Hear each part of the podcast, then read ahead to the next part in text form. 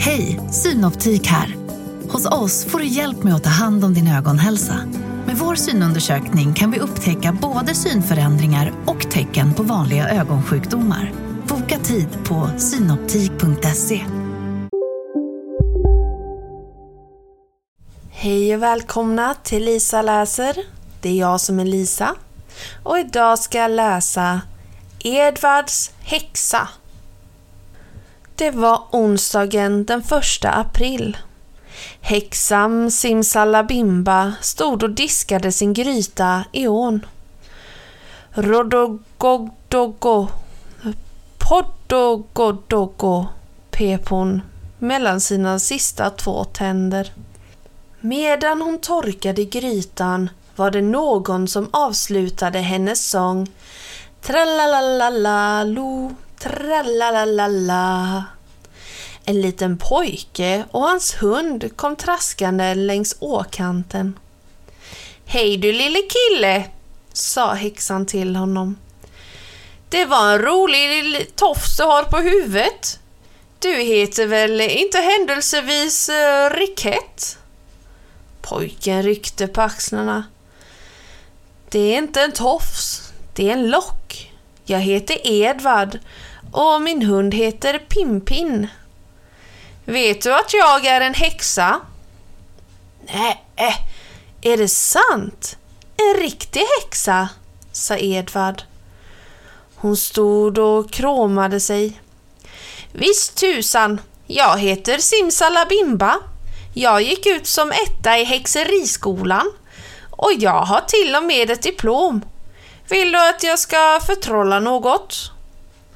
Edvard visste inte riktigt vad han skulle tro om den här häxan. Men han var ändå så pass nyfiken att han inte ville gå därifrån. Eh, försök eh, med Pimpin då, men bara om det går bra. Häxan brast i skratt. Jo, mig kan du sannoliken lita på i det här fallet. Hon bodde i en gammal buss. Den var ful och rostig och full med spindelväv. På backspegeln satt en skalbagge och stickade på en tvåfärgad halsduk. Han brydde sig inte ens om att titta upp på dem. Den där skalbaggen är så förfärligt ohyfsad, mumlade Simsalabimba. Hon slog snigelsirap i grytan och paddslem och några korn finmalet guld och tre gamla hårstrån. Jag har lust att förvandla Pimpin till ett ben. Det vore väl festligt, eller hur? sa hon. Jag vill hellre att du gör honom mindre, svarade Edvard. Häxan strök eh, lite av den magiska soppan över Pimpins rygg. Abrakadabra, simsalabimba, säger Stora hund blir en liten som en myra, mumlade hon. Zzz. Pimpin sveptes in i ett stort moln. Splatsch! Ack, den stilige Pimpin. Nu var han inte större än ett knappnålshuvud. Häxan tog stolt i hågen en ridtur på sin kvast. Jag är väl skicklig, sa hon flera gånger. Edvard gratulerade henne.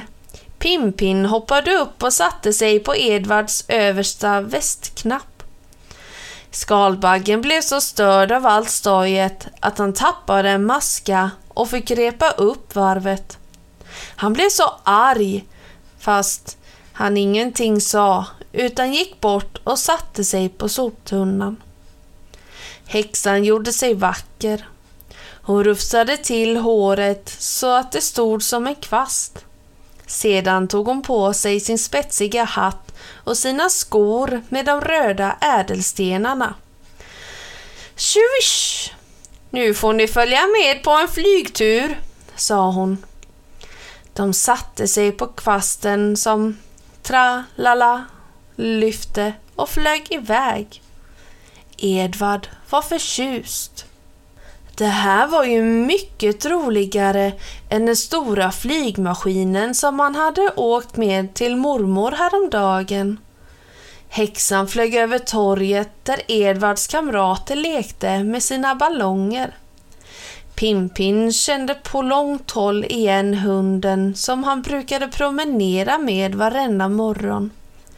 Han skällde. Ruff, ruff.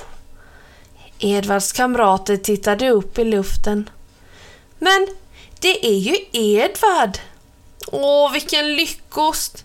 Han åker på en häxkvast. Kan inte vi få det? Simsalabimba satte händerna som en taltratt för munnen och trumpetade ut De hade flugit ganska länge när swing och vrum Simsalabimba plötsligt for ner och parkerade sin kvast i häxan Zoes trädgård. Där nere gick Zoe med sin stora svarta katt och plockade rosor och blåklint. Kucku! ropade Zoe förtjust. Härligt väder, eller hur? Edvard ställde ner Pin-Pin på marken. Ja, där. Rör på benen din latmask. Det gör dig bara gott. Miau, jamade katten. Psst, flög han till Pinpin. Edvard kastade sig fram till hunden. Pinpin, kom genast till mig. Häxan Simsalabimba, hjälp oss! Gör Pimpin stor igen. Det är alldeles för farligt för honom att vara så liten. Som väl var hade Simsalabimba tagit med sin magiska soppa. Hon strök lite över Pimpins nos. Abrakadabra! Lilla hund blir stor igen, grymtade hon. Det lyckades och den store Pimpin började genast att jaga katten som gömde sig under Zoes säng. Zoe tyckte mycket om att ge sina vänner presenter. Hon gav Simsalabimba lite häxört och ett par bitar av en fin, giftig flugsvamp.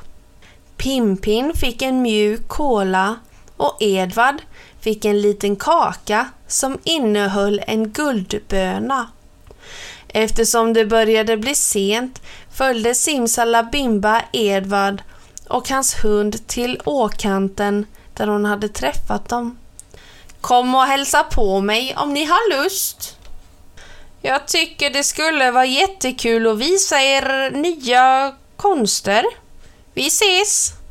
Så for hon iväg på sin kvast. Edvard blev mycket beundrad i skolan. Men när kamraterna frågade honom om häxan så svarade han inte. Jaså, ni såg mig på häxans kvast, sa han bara. De fick tro precis vad de ville. Edvard hade bestämt sig för att ingenting berätta. Han ville ha en hemlighet alldeles för sig själv och häxan Himsalabimba var hans alldeles egna häxa. Det var bara så. Och snipp, snapp, snut så var denna saga slut.